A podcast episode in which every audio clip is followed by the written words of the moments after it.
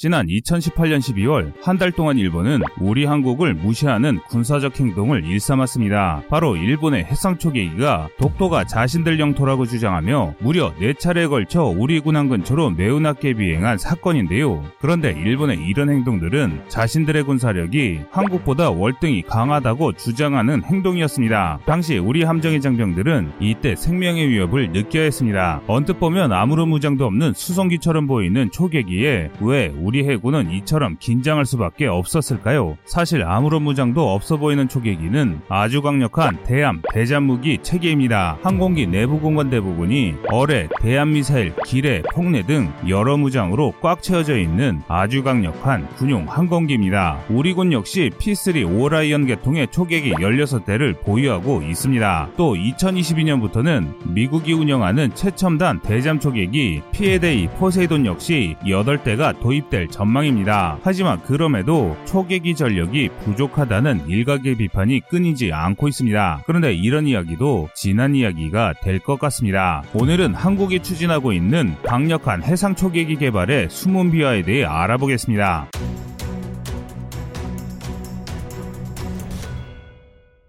초계는 적의 습격을 대비해 함선이나 비행기를 경계시킨다는 말입니다. 그래서 육군의 초병과 비슷한 역할을 하는 배를 초계함이라고 하고 항공기를 초계기라고 하는데요. 우리 해군이 보유한 초계함으로는 포항급 초계함이 있고 초계기로는 피 쓰리 씨와 피 쓰리 씨 케이 등이 있습니다. 수적으로는 현재 총 십 척의 초계함과 열여섯 대의 초계기가 우리 바다를 지키고 있습니다. 하지만 이 정도 전력으로는 삼면이 바다인 대한민국을 지킬 수 없다는 비판이 제기되고 있습니다. 특히 지난 이천십년 천안함 사건은 우리 해군의 초계 전력이 얼마나 부족한지를 잘 보여주는 사건이었습니다. 천구백팔십년대 건조된 포항급 초계함은 총 이십사 척이 건조된 우리 해군의 주력 초계함인데요. 주요 임무는 북한의 간첩선이나 공기부양정 등이 남하하는 것을 경계하는 해상 초계 임무였습니다. 그리고 건조될 당시만 하더라도 초계함이 갖춰야 할 가장 중요한 요건은 간첩선을 추적할 수 있는 빠른 속도와 포격 능력이었습니다. 따라서 포항급의 건조 예산 중 상당수는 함포와 엔진에 집중 투자되었습니다. 하지만 북한의 잠수함 전력이 새로운 위협으로 부상하면서 포항급은 초계함이라는 가치를 점점 잃게 됐습니다. 또 포항급 초계함의 장비들은 복잡한 해저 지형을 가진 서해에서는 거의 기능할 수 없는 장식 수준이었는데요. 천구백팔십년대 건조된 우리 함선들은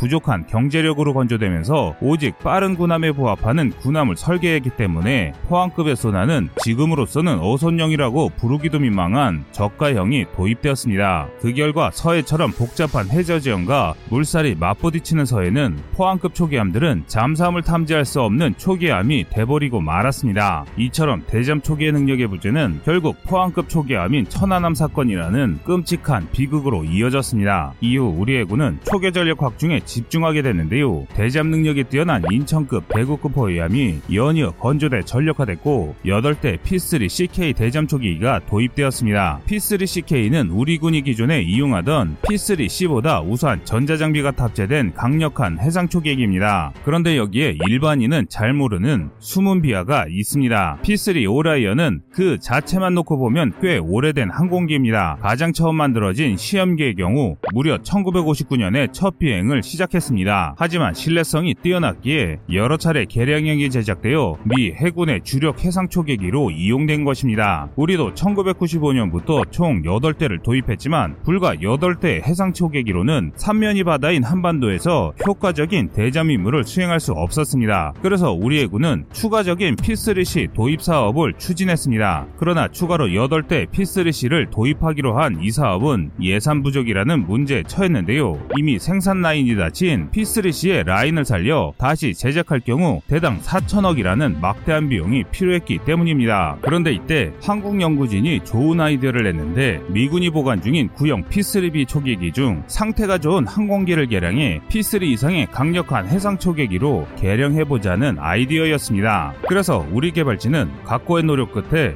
미군이 구형 항공기를 쌓아두는 항공기의 무덤 데이비드 몬탄 비행기 저장소에서 상태가 좋은 아홉 대의 피 쓰리 비를 찾아냈습니다. 이후 한 대를 분해해 부품으로 쓰고 나머지 여덟 대를 개조해 피 쓰리 씨 케이로 개량하는 데 성공합니다. 개량 비용은 가격은 대당 칠백억 원에 불과했는데요. 이는 정말 대단한 일입니다. 오랫동안 사용한 구형에다 십 년 이상 방치된 항공기를 현대전에서 쓸 수 있는 신형 항공기로 탈바꿈시키는 것은 웬만한 기술로는 도저히 시도조차 할 수 없습니다. 각종 항공기의 창정비 경험을 보유하고 있고 케이에프 이십일 보라매와 같은 사 점 오 세대 전투기 개발을 추진할 수 있는 이유가 한국의 이런 기술력이 뒷받침됐기 때문인데요. 이 같은 일은 세계에서 오직 대한민국만 가능한 창의적인 생각이 있지 않으면 불가능한 일입니다. 이렇게 피 쓰리 씨 케이를 수령한 해군에서도 호평이 이어져 기존의 피 쓰리 씨 역시 피 쓰리 씨 케이로 개조되었습니다. 하지만 많은 전문가들이 지적하는 것처럼 이 정도의 수량으로는 우리 바다를 지킬 수 없습니다. 교대와 정비를 포함해 안정적인 초계 활동을 위해 적어도 서른두 대의 해상 초계기가 필요하다는 겁니다. 피 쓰리 씨 케이는 분명 우수한 해상 초계기입니다. 한 단계급이 떨어지는 피 쓰리 씨가 세계 최강인 미 해군에서 현역으로 운영되는 것만 보더라도 현대전에서 전혀 부족함이 없는 초계기라는 것을 알 수 있습니다. 하지만 비행기의 수명은 결국 한계가 있기 마련입니다. 아무리 개량을 하더라도 삼, 사십 년 이상 항공기를 운용하는 것은 많은 문제가 생길 수밖에 없습니다. 그러므로 구십 년대 도입된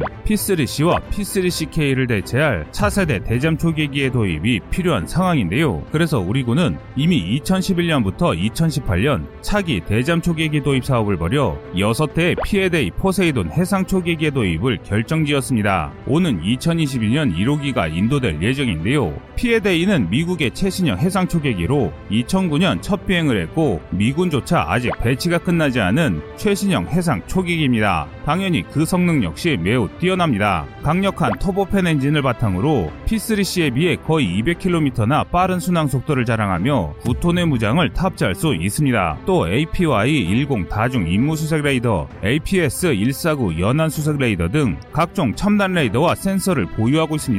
또 무장으로 넘어가면 이게 초계기인지 폭격기인지 헷갈릴 정도인데요. 내장 다섯 개, 외장 여섯 개소에 총 열한 개의 하드 포인트를 탑재해 하품 같은 대함 미사일이나 슬램 이 알과 같은 대진 미사일을 탑재할 수 있습니다. 특히 주목할 점은 엘 알 에이 에스 엠을 탑재할 수 있다는 것인데요. 엘 알 에이 에스 엠은 미국의 최신형 스텔스 대함미사일로 개량이 아니라 완전히 새롭게 개발된 미국의 최신의 대함미사일입니다. 현존하는 대함미사일 중 가장 긴 사거리를 가졌으며 레이더로 탐지가 어려워 사실상 전투함 킬러라고 할 수 있습니다. 이 엘 알 에이 에스 엠을 탑재한 피 에잇 에이는 이 투 디와 같은 조기경보 통제기에 도움을 받을 경우 적함의 레이더 사거리 밖에서 대함미사일로 적을 격파할 수 있습니다.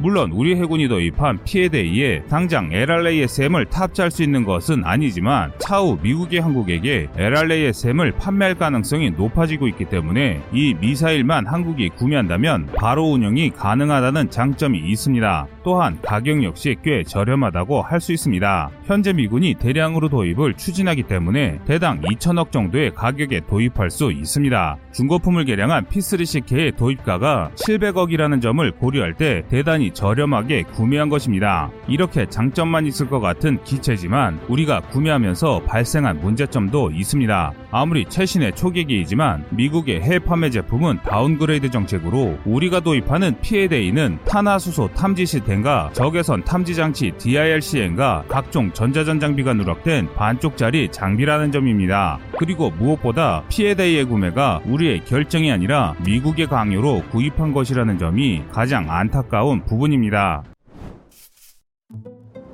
미국을 다시 위대하게라는 말은 미국의 전임 대통령이던 트럼프 대통령이 입에 달고 살던 말입니다. 그는 미국 우선주의를 강조하며 미국과 협력하던 동맹에 많은 압박을 가했습니다. 이미 일조 원이라는 방위비를 지출하고 있는 한국에게 오조 원의 방위비를 요구한 건 역시 그 사례 중 하나입니다. 그리고 바로 그 트럼프 대통령이 대통령이던 시절 우리 군이 피 에잇 에이 초계기를 도입하게 됐습니다. 이천십칠 년 일 월 한미 무역적자 해소를 위해 미국이 무기를 많이 사달라던 트럼프 대통령의 발언의 영향을 받은 것인데요. 게다가 이천십팔 년 사 월 주한미군이 우리가 아직 구매를 결정하지도 않은 피 에잇 에이를 한국이 보유하게 될 것이라며 확정을 해버리면서 우리는 우리의 의지와는 별개로 피 에잇 에이를 구매하게 돼버린 것입니다. 이를 거부하기도 어려웠던 것이 당시 미국은 한미연합작전을 위해 피 에잇 에이를 구매하라는 압박을 가했기 때문입니다. 때문에 우리 군은 다양한 선택지가 있었음에도 피 에잇 에이를 선택할 수밖에 없었습니다. 없었습니다. 피해대가 이 칠삼칠 피사이처럼 비 칠삼칠 조기경보기를 기반으로 제작되었다는 점과 그 성능을 고려할 때 도입 자체는 상당히 잘된 편이지만 그 과정에서 한국군이 주도적으로 한 행동이 아니란 것에 아쉬움이 큰 것입니다. 그러므로 이런 일이 다시 발생하지 않기 위해서는 한국만의 독자적인 초계기 플랫폼이 필요합니다. 옆나라 일본의 사례를 보면 잘 알 수 있는데요. 열도국가인 일본은 백여 대 이상의 초계기 전력을 유지하고 있습니다. 이 중 대다수가 피 쓰리 씨입니다. 그리고 일본의 피 쓰리 씨는 대한민국보다 훨씬 빨리 도입됐기 때문에 노후화가 상당했습니다. 그래서 일본은 피 쓰리 씨를 대체하기 위해 씨 투 가와사키 수송기와 함께 피 원 초계기를 개발했습니다. 피 원은 앞선 급들인 초계기 도발 사건에서 우리 군을 위협한 항공기이기도 한데요. 한국에게는 상당히 기분 나쁜 항공기이지만 기체 성능으로만 보자면 이 기체는 상당히 우수한 해상 초계기입니다. 초계기 특성상 날개 위치가 씨 투와 달라야 했기에 별도로 개발했지만 두 항공기의 부품을 상호 호환할 수 있도록 해 단가를 절감했습니다. 다만 나라가 나라이다 보니 그런데도 비정상적으로 높은 가격을 자랑합니다. 하지만 대한민국은 일본이라는 좋은 사례를 보며 배운 게 있는데요. 바로 방산무기는 일본처럼 만들면 안 된다는 사례 말이죠. 이 때문에 현재 카이는 케이에프 이십일 보라매 이후 한국형 수송기 개발을 적극적으로 추진하면 이를 기반으로 여러 지원기를 제작할 수 있음을 밝히고 있습니다. 그중 해상 초기기 역시 포함되어 있습니다. 사실상 폐항공기이던 피 쓰리 비를 피 쓰리 씨보다 우수한 피 쓰리 씨케이로 개조한 한국의 기술력이라면 분명 세계 최고의 국산 해상 초계기를 개발할 수 있을 것이라 생각됩니다. 여러분의 생각은 어떠신가요?